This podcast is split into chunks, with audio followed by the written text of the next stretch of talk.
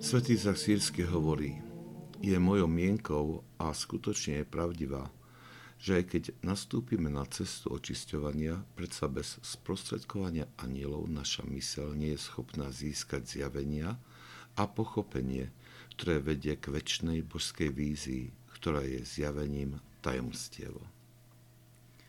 Svetý Izak Sírsky znovu poukazuje na limity našej mysle obsiahnuť božské tajomstva priamo bez sprostredkovania anielov. Napriek tomu je pre nás nevyhnutnosťou nastúpiť na cestu očisťovania srdca a mysle. Asketické úsilie je podmienkou, ako to prizvukujú všetci svetí učitelia duchovného života, aby sme sa otvorili pre toto sprostredkovanie, ktoré prichádza od anielov.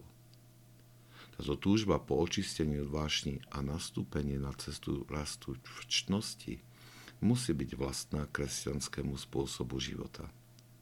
Len tak totiž sme schopní nielenže príjmania tohto poznania z hora, ale je to tiež cesta, kedy toto poznanie premenia stále viac našu dušu.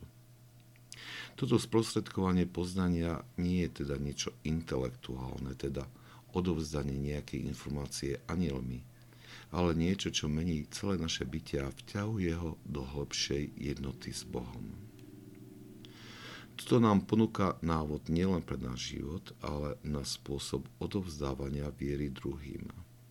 Často sa stáva, že sa sústredíme na predloženie pravd viery podľa katechizmu a máme nádej, že absorbovanie týchto pravd intelektom posilní druhého vo viere. Aj keď je táto časť evangelizácie nevyhnutná, nesmí sa zanedbať to, čo je hlavnejšie. Tým je vedenie k takému asketickému životu, ktorý by sprostredkoval stále hlbšiu skúsenosť, o ktorej hovorí svätý Izak Sírsky. A túto skúsenosť nie je možné nadobudnúť iba jednoduchým štúdiom katechizmu.